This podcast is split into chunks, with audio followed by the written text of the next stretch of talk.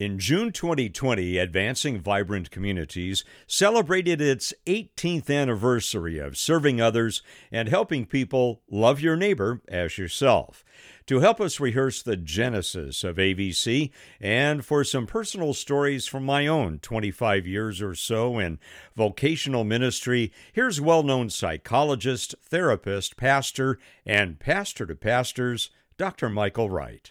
I've known Pastor Mike Douglas for nearly 25 years. You've known his voice here, interviewing other people who make news and talk about their nonprofits and ministries that make a big difference in our communities.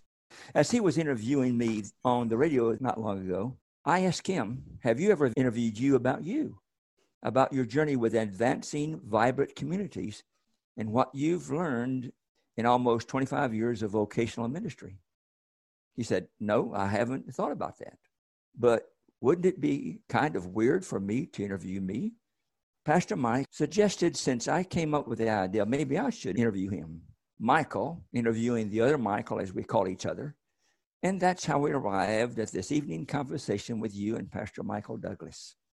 Well, now that we've turned tables on you and I have the, the privilege of interviewing you, I'm going to ask you some questions about AVC. Yes. How did you come up with that name? You know, that was an interesting thing, and, and people have often said, where, where did you get that interesting name? Well, uh, a friend of mine and I were talking, we were kicking around what we ought to call a ministry that was aimed at lifting up communities through volunteer service from the faith based community and what that would look like. How would we describe it? and my friend said, you know, in addition to finding some word, you ought to pick a word. The first word should begin with A. I said, why? So, so he says, so when all the other nonprofits and all the other ministries are listed, yours is near the top. I said, oh, okay. So anyway, we came. What are we doing? We're we're advancing uh, communities that are vibrant or, or trying to make them vibrant, and that's how advancing vibrant communities came to be. Uh, good, bad, or indifferent on the name. And for short, we call it AVC, which is tough on the air because people think we're saying ABC as in the television or radio network. Right. Uh, yeah. But but people will see our logo AVC, Advancing Vibrant Communities. So that's the uh, that's the genesis of the name. Well, uh, won't you share the circumstances of the birth of AVC and how it came about? And uh, uh, uh, what what brought this ministry into being. Okay. Yeah, I think actually, uh, in in God's hands, uh, advancing vibrant communities has been being formed for a long time. I just didn't know it.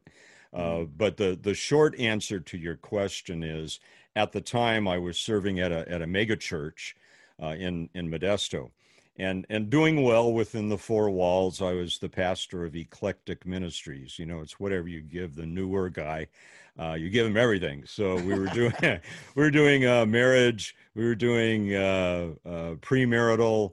Uh, extra extramarital marital that doesn't sound right does it uh, reconciling reconciling marriages and i was doing uh, almost all the well uh, probably 80% of the premarital. I was doing a lot of weddings and uh, radio i was helping out with the radio ministries as well for the senior pastor uh, and also doing civic impact things uh, where we would be in the community at the community table being involved in issues that the community cared about uh, so I was really doing well within within the four walls uh, walls of my office there, but there I, I kept having this nagging voice saying, you know, the people you're really trying to reach aren't going to come across your threshold in that office. The people you're trying to reach and where your heart is, those people are outside the four walls. Think about getting out there and connecting with them. And so uh, it, it, was probably uh, nine months to a year of, of that brewing inside of me. And, and finally, uh, God made it very clear that in order to do that, I needed to step out of the comfort zone where I was, where I had a guaranteed paycheck and I knew what it was, et cetera, uh, to having no money, uh, starting a ministry from scratch with with the the the, the pure mission of connecting the church with the community that it needs to serve uh, through loving your neighbor as as yourself. And so uh, I stepped out uh, in, I guess it was at the end of 2001, and six months later. Uh, some businessmen and I in town founded Advancing Vibrant Communities, and that was 18 years ago. And it, has been a, a wacky but uh, rewarding and amazing journey over those 18 years. So, what were those early challenges that you faced? Probably a lot of the challenges we still face now. Uh, you know, finances. Uh, it, it, it's always been uh, month to month for us, and I think that's just the way God designed it, so that we remain very uh, dependent upon Him and to draw very close to Him. So, for 18 years, it's su- surprising funding has come from places that, that we didn't expect. And so I, I, guess if you go back to my Scott Irish roots, it's uh, 180 degrees opposite of you know know where the income is coming from so that you have security and you can build a nest egg. Well what we did is we took the nest egg and blew it apart so that we could fund the ministry. And uh, there is no security other than knowing that god will provide if we're exactly where he wants us to be. So i, I guess finances have have always been an issue. The other one from the very beginning and and we still have that is recruiting volunteers, uh, uh, you know, motivating people to answer that command that Jesus gave us to love our neighbors as ourselves. Now, that said, we have a small cadre of incredibly dedicated volunteers. Uh, they have big hearts and they sacrifice their time once, twice, sometimes three times a week to serve the needs of others uh, as a matter of lifestyle. And they're amazing. I mean, these the all volunteer furniture friends. Pick up large pieces of furniture and appliances that donors can't deliver themselves and, and these furniture friends deliver those items with pickup trucks and small trailers to the people in need. And and then we have the the all volunteer construction team is normally out 2 to 3 times a week installing safety hardware for the elderly the disabled and veterans to prevent fatal fall injuries. They're installing safety equipment like ramps and, and rails, safety rails. And then we have the volunteer medical team of, of doctors and nurses, uh, physician assistants, even optometrists, and a veterinarian often comes along, all to help the underserved with their health checks, uh, health consulting, uh, consulting, and referrals. And then there are the individual volunteers who watch our website all the time. They watch it carefully for items they can offer, items they can find, and, and sometimes they'll even purchase items out of their own pockets to help people that are in, in radical need. And then there are others that help with things like yard maintenance on a periodic basis. The however, the however part of this is despite these amazingly faithful volunteers, the community needs and the manpower and woman power needs exceed the number of volunteers currently sacrificing their time and talents to help others. It really is surprisingly difficult to find people who are willing to commit to serving others as a lifestyle uh, because people are in need not just once a year. You know, so often people will volunteer for an event and then they're done. Well, people who are in need are usually in need on a regular basis, not just once a year. So I I think it has always been challenging to get uh, a, sufficient amount of volunteers willing to connect and build relationships with, with people on a consistent basis. I don't mean they have to commit to being there every week, but uh, it, you know, the sustainability is so important. People who are hurting, uh, people in impoverished areas, know your motivations. They know why you're coming. And if you're coming to check doing something good off your list, they know that, and there's practically zero impact. On the other hand, Uh, if you're coming with the motivations I think that God has implanted in us to come to people with compassion and meet the needs they think they have rather than meeting the needs we think they have, powerful stuff happens through that.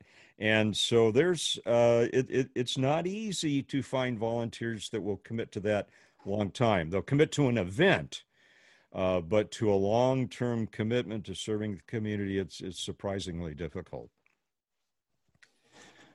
So, you mentioned you know your Scott Irish background. What what is your journey background to bring you to this place? I mean, you know, talk about uh, your your experiences as you grew into this place. Okay.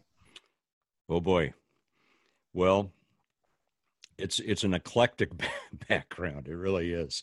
Uh, I uh, had wanted to be a, a journalist, you know, a, a, with integrity, a, a, God fearing journalist, and you know, to make a difference in the world. So I graduated with uh, two degrees, uh, one in telecommunications, uh, television and broadcast engineering, and the other in uh, broadcast journalism, four year degree for specifically television and radio news reporting and, and documentary producing.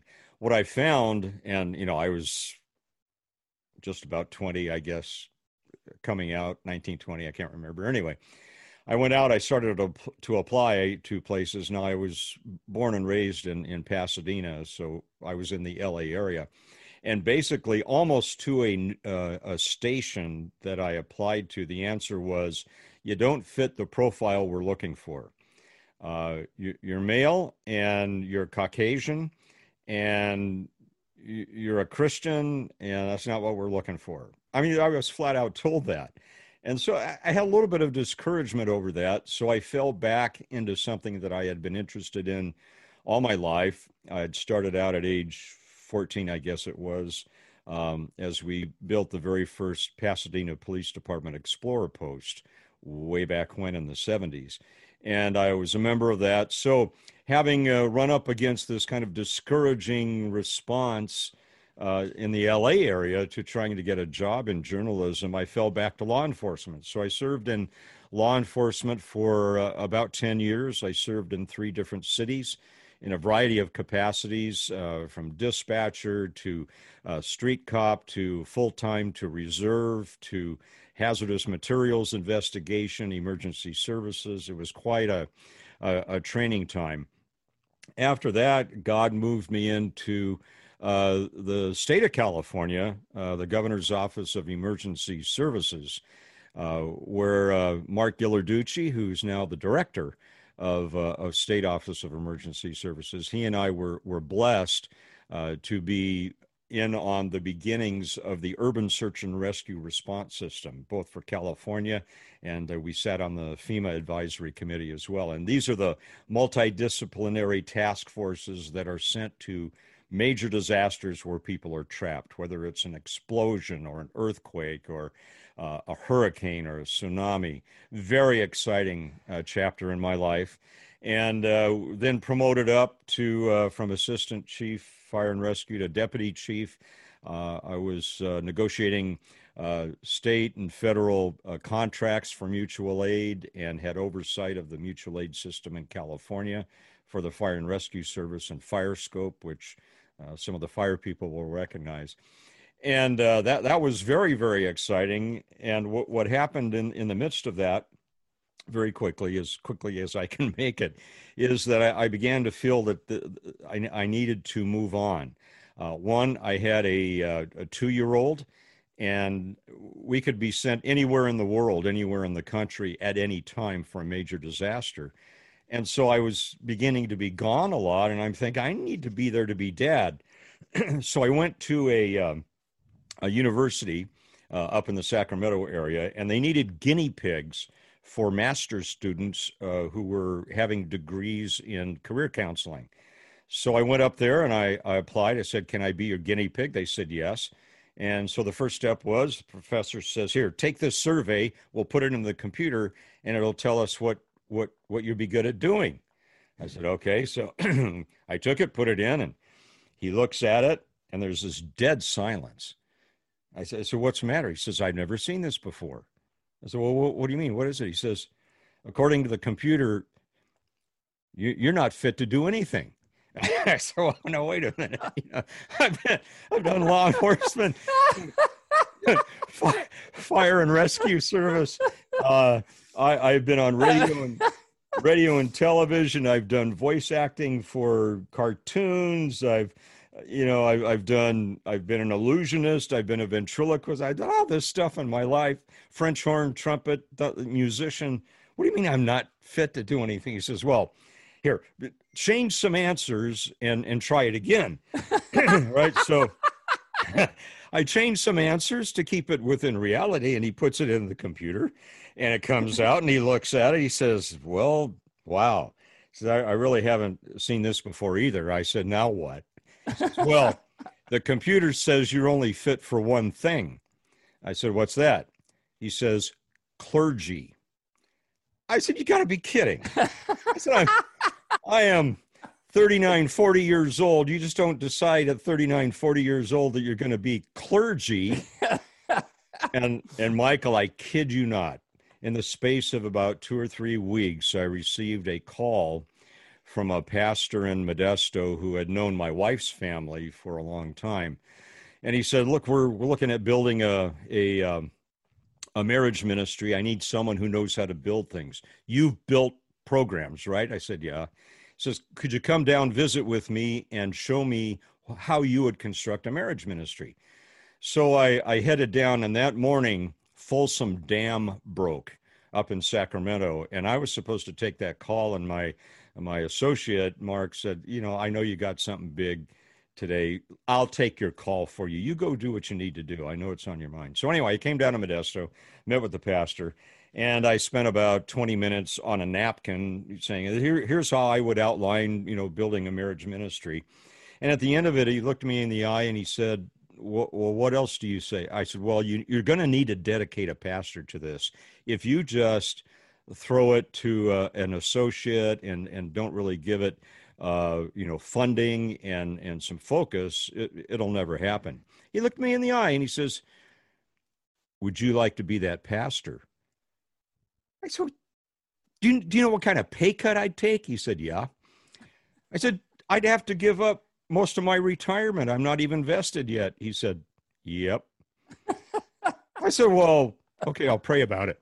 So Lori, Lori and I spent six months, literally six months on our knees, and God said, "I want you to give all that up." And Michael, giving up my staff car with red lights and sirens that I was able to park in my garage every night was a sacrifice. I mean, that's a little boy's dream, you know. Yep. And so uh, we we gave all that up. We came to Modesto, and uh, I was. Uh, uh, signed on with that mega church, went back to school and, and got my master's and, and uh, went through a doctoral program for pastoral ministry. So that, uh, that, that, so the, the amazing thing, Michael, is that everything, and I think I can say this, this rightly, everything that I've done experientially in my life, all those different careers, have played into that moment of time in 2002 when God said, Go and create a ministry for the specific pur- purpose of connecting my people, getting them outside the four walls of their churches and homes and into the community to serve. All that plays now the radio, the television. I was trained by the FBI as a public information officer, have done that as well. The, the, mu- the music, uh, the presentations, uh, I work with law enforcement. I work with the fire service. Uh, I do, you know, funerals. I mean, sometimes as many as a hundred a year, believe it or not. But every all my training and, and experience over all those years of my life now now play into advancing vibrant communities.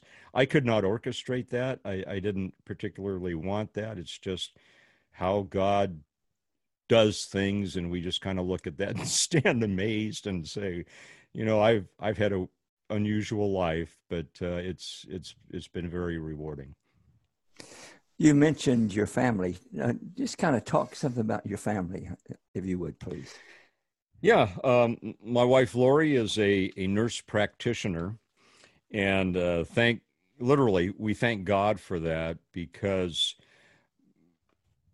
essentially I get a stipend for what I do in ministry from AVC and and and pastoring at two different congregations and such. So it, it's kind of a tent making operation, and she's the tent maker. God knew when He put us together in 1990 that he knew what he was doing because she is such an inspiration to me. When I'm ready to give up, she, you know, not literally but figuratively, slaps me upside the head and says, uh, "Remember God's calling here." So, uh, Lori is as much as part of this ministry as anything else because she helps fund my uh, my my part of it really. And so she's been a nurse practitioner for uh, over 35 years. Uh, she does a lot of work at uh, refineries in the Bay Area. And uh, she also works for a neurologist. And this neurologist is amazing. He's almost one of a kind. And she does his practice administration as well as. Um, as well as interviewing patients. Now, with COVID 19, she does it over the phone. Our daughter Heather lives and works on the East Coast and is a communications director. Very, very good at what she does. And our son Joshua is in Tennessee. My wife and I encouraged Joshua to get a business degree, which he did. Uh, and knowing the complexities of pastoring, I never encouraged either either of our children uh, to go into vocational ministry. So about a year and a half to two years ago, we get a phone call, and he said, I feel God is calling me into vocational ministry. and I'll tell you that that young man at his hmm. age, he's in his early 20s, is so surprisingly spiritually deep, far deeper than I was at, at his age. And I know God's going to do great things uh, for him. So uh, that's that's the immediate family. I have a sister uh, who's about 12 years younger. She's a, a teacher down in Southern California. And um, both of our our parents, uh, Lori's parents and my parents, are are all in heaven now. But uh, we uh, we were very grateful for all of their support and and uh, for their spiritual training of us as well. So that that's the the family picture. Well, Michael, I you know I, I'm aware of the impact that AVC has had in our area. Uh, I'd like for you to share some stories um, about that impact, uh, and you know how what what you've seen take place as God has drawn you into His activity in those areas.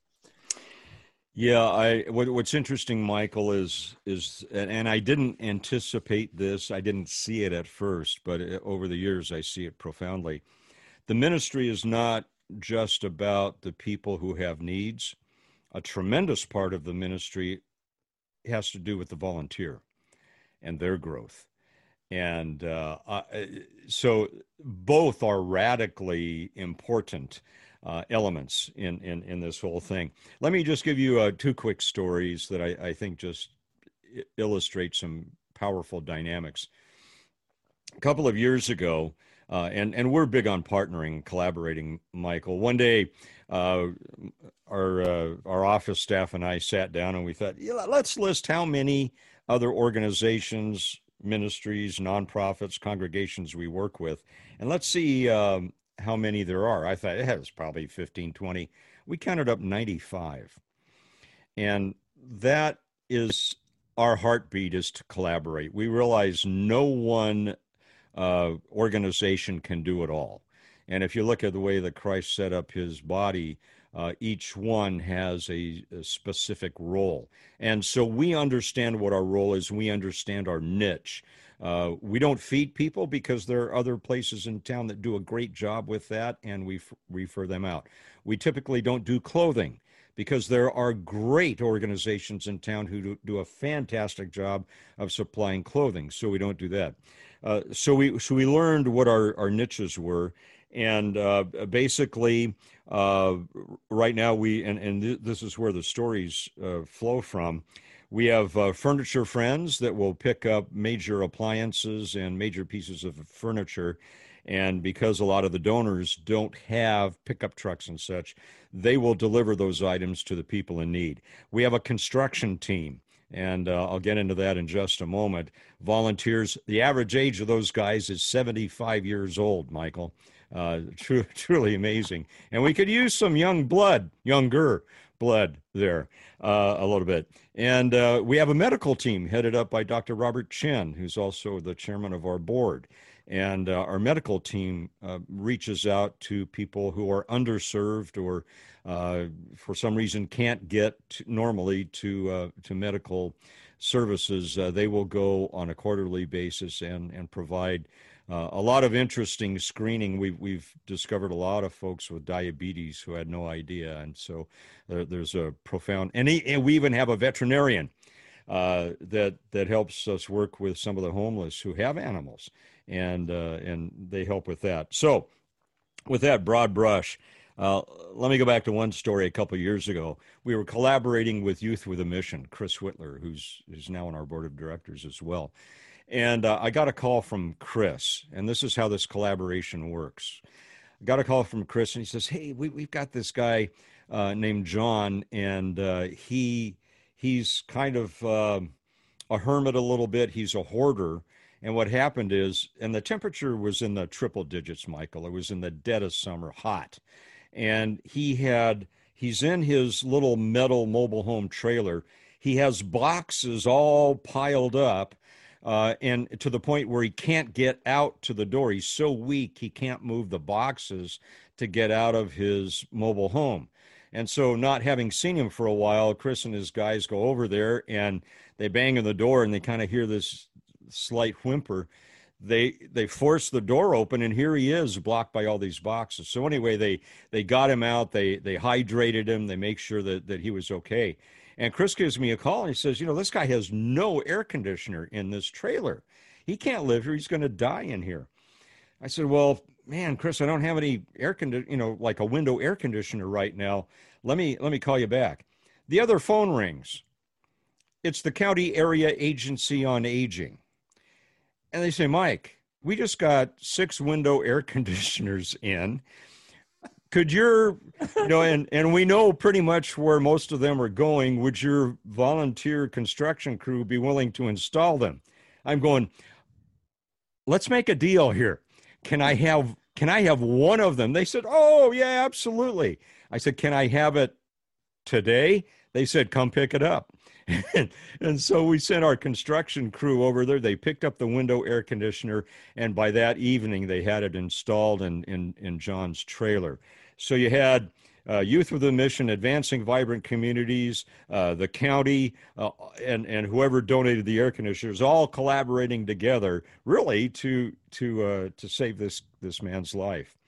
Um, and other stories, we, we, we just finished installing a uh, a ramp for a 91 year old widow that lives in a mobile home park. And uh, she had an injury, a fall injury, and, and so she had to be with her uh, family for a while because of that fall injury. Uh, but she's, uh, they, they asked us if, if she would qualify for a ramp, and we, we said, well, certainly she does on a fixed income. And so uh, it's a beautiful, I, am going to hold it up to the microphone so everyone can see. It's a beautiful metal ramp, and this thing is bomb proof, let me tell you. that There's nothing that will take this ramp down.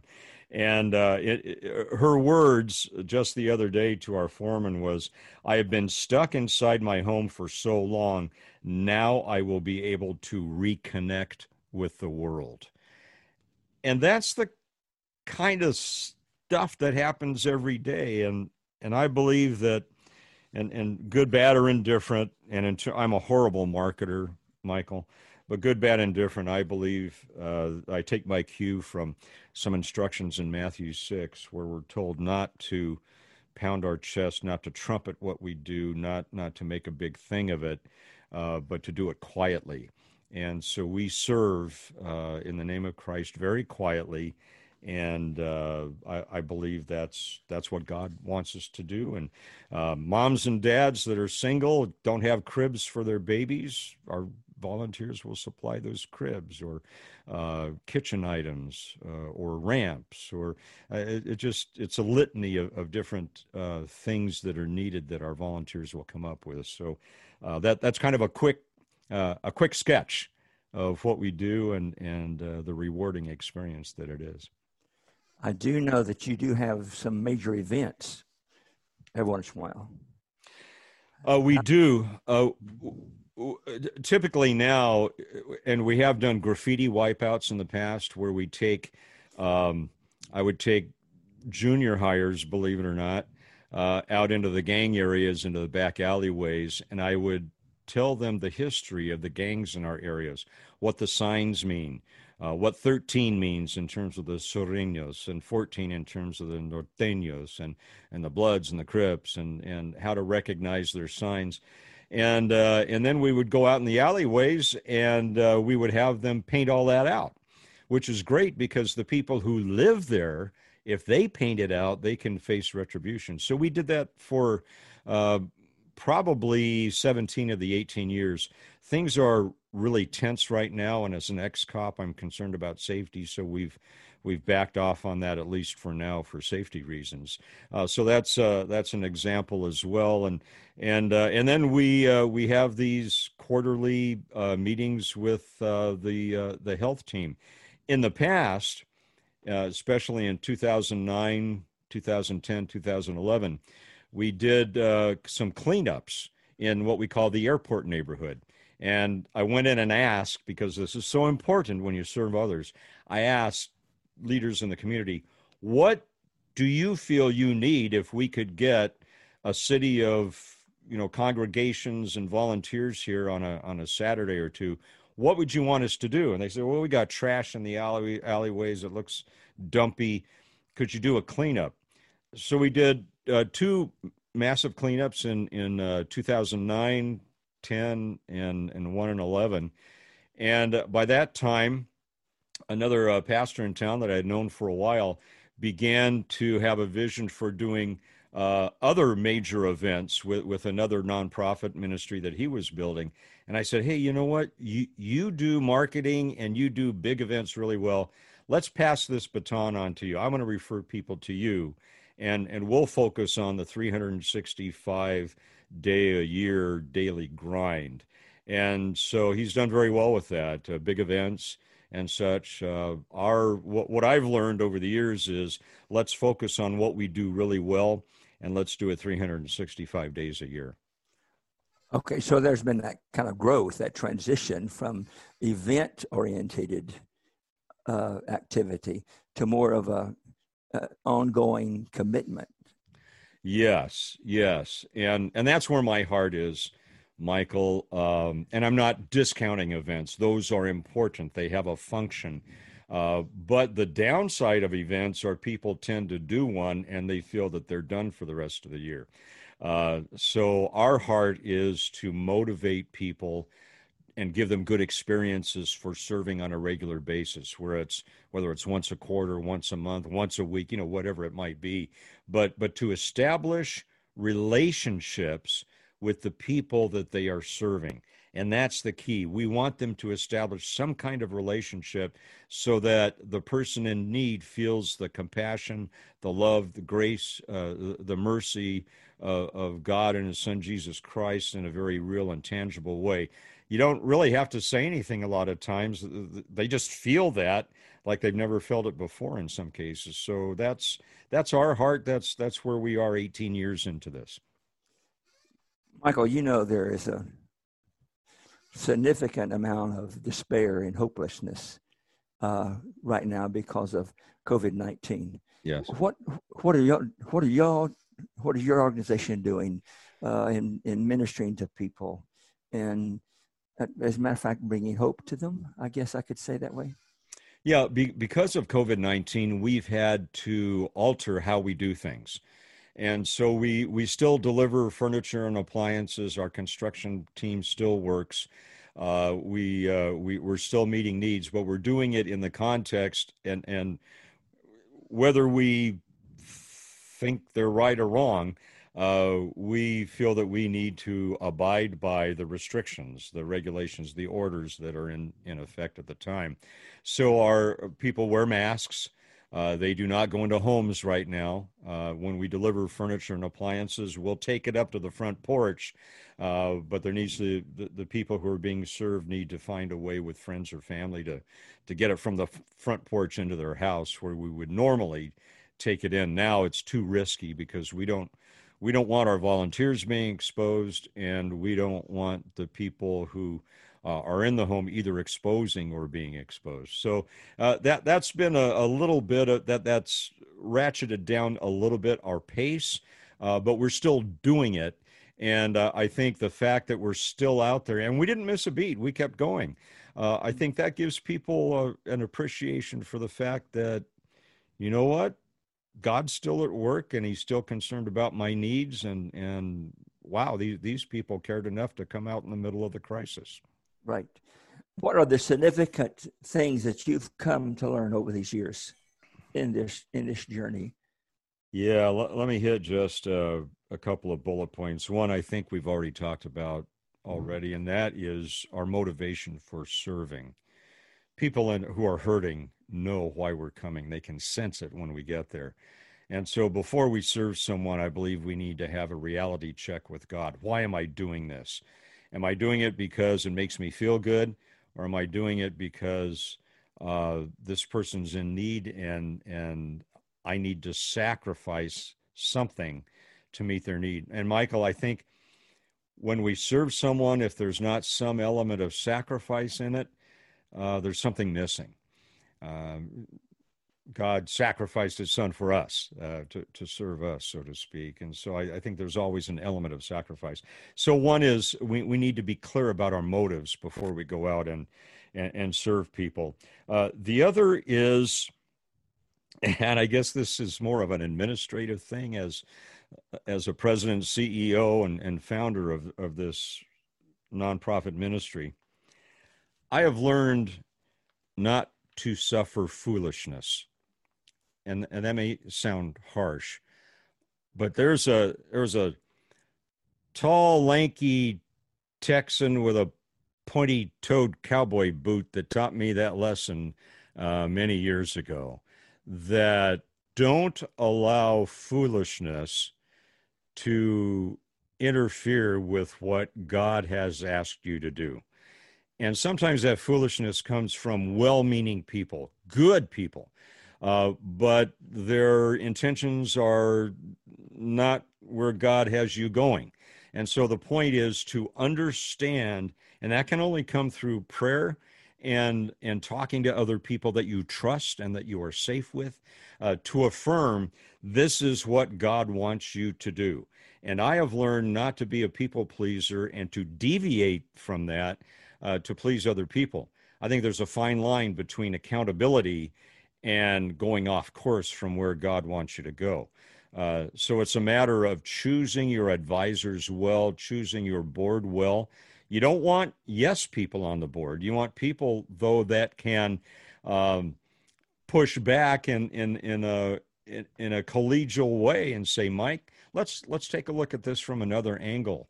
Uh, let, us look at this way of of doing it and that way it's it's productive rather than trying to uh, take a boat that's on course and veer it off course and and into a gale somewhere if that if that makes any sense. So i've learned a lot of things about leadership in terms of being true to what god has asked you to do with the input from a multiple uh, source of counselors or uh, or people of wisdom uh, who you trust and, and, that you're safe with. So I think administratively that is one of the the big things I've I've learned.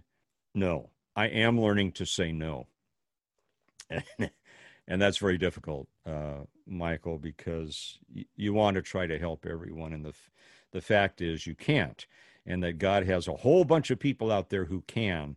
And so you don't have to do everything. So I've learned to discern what I what God wants me to do versus what other people are pressuring me to do and, and know the difference.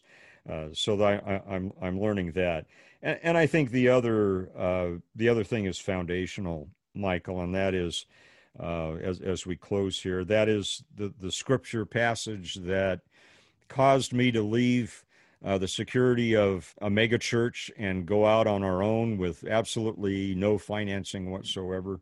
And that was Matthew 22, 37 through 40, where uh, a, a, learned lawyer uh, asked Jesus, Well, what's the greatest commandment? And paraphrasing, he says, Well, love the Lord your God with everything that you have and love your neighbor as yourself these are the two greatest commandments. All the law and the prophets hang on these two commandments. So to me, I don't know that in the Western church we do that. Sec- we love God with everything we have pretty well, but it's the loving your neighbor as yourself within the context of being in the community, meeting people at their point of need, where they are, as they are. I'm not sure we do that well, which only means we still have a lot of work to do to uh, to motivate people and provide a, an opportunity for them to grow in that area. One, one last question, Michael. If someone in our listening audience wants to donate or volunteer, how do they go about doing that? You know, the best way is to go to our website, really, because it will give you a great idea of, of the complexity. Advancing Vibrant Communities is kind of like, Michael, you remember the the story I, I, or the poem. I think it originated in India as a uh, uh, as a story there, and then a um, a poet here. Uh, uh, I don't know if he was in America, but he was English speaking anyway. He he wrote this poem about the blind man and the elephant, the blind men and the elephant. And AVC is a lot like the blind men and the elephant. You know, the, the six six men, and they're debating about blind men debating about what an elephant looks like and so the first one goes up to an elephant and and he uh, he touches the side of it and he says well an elephant's like a wall and then the next guy uh, touches the tusk and he says no no no no no the elephant's like a spear and the third guy uh, touches the trunk and it's squirming and he says no elephant's like a snake and the fourth guy takes hold of the knee of, of the elephant says no no no no elephant is like a tree like a tree trunk and then the next guy, uh, he uh, he goes and he touches the ear. He says, "No, no, no, no. It's like a, a, fan that you fan yourself with." And the final guy touches the tail. He says, "No, no, an elephant's like a rope." So each one was correct and yet incorrect because they only experienced one facet. Advancing vibrant communities is a lot like that. People tend to see the facet that they were served in or the facet that they volunteer in they don't always see the big picture. So I encourage people to go to the website because it's a great way to see the whole uh, the whole picture. It's vibrantcommunities.org, vibrantcommunities.org, and you can also donate there, which we very much appreciate. And then you're welcome to call our office number. And this is where you're going to reach one of two incredibly gifted women. Brenda Lapomi is our Director of Operations and our office manager. And then Janetta Ferguson is our service coordinator. And they run the details of the ministry on a day by day basis. And I know you'll enjoy speaking with them. Our office number for Advancing Vibrant Communities is 209 544 9571. That's 209 544 9571. Michael, thank you for letting us turn the tables on you here at, uh, this time. And uh, thank you for being the blessing that you've been to us through this ministry of AVC. Well, Michael, thank you for investing so heavily over the years in my life. Thank you for your wise counsel and thank you for being a pastor to us pastors in this area. Well, friends, thank you for joining us this evening for an unusual interview. We thank you so much for being part of it. On behalf of Dr. Michael Wright, I am the other Michael, Douglas. Again, thanks for joining us this evening, and may God bless you all.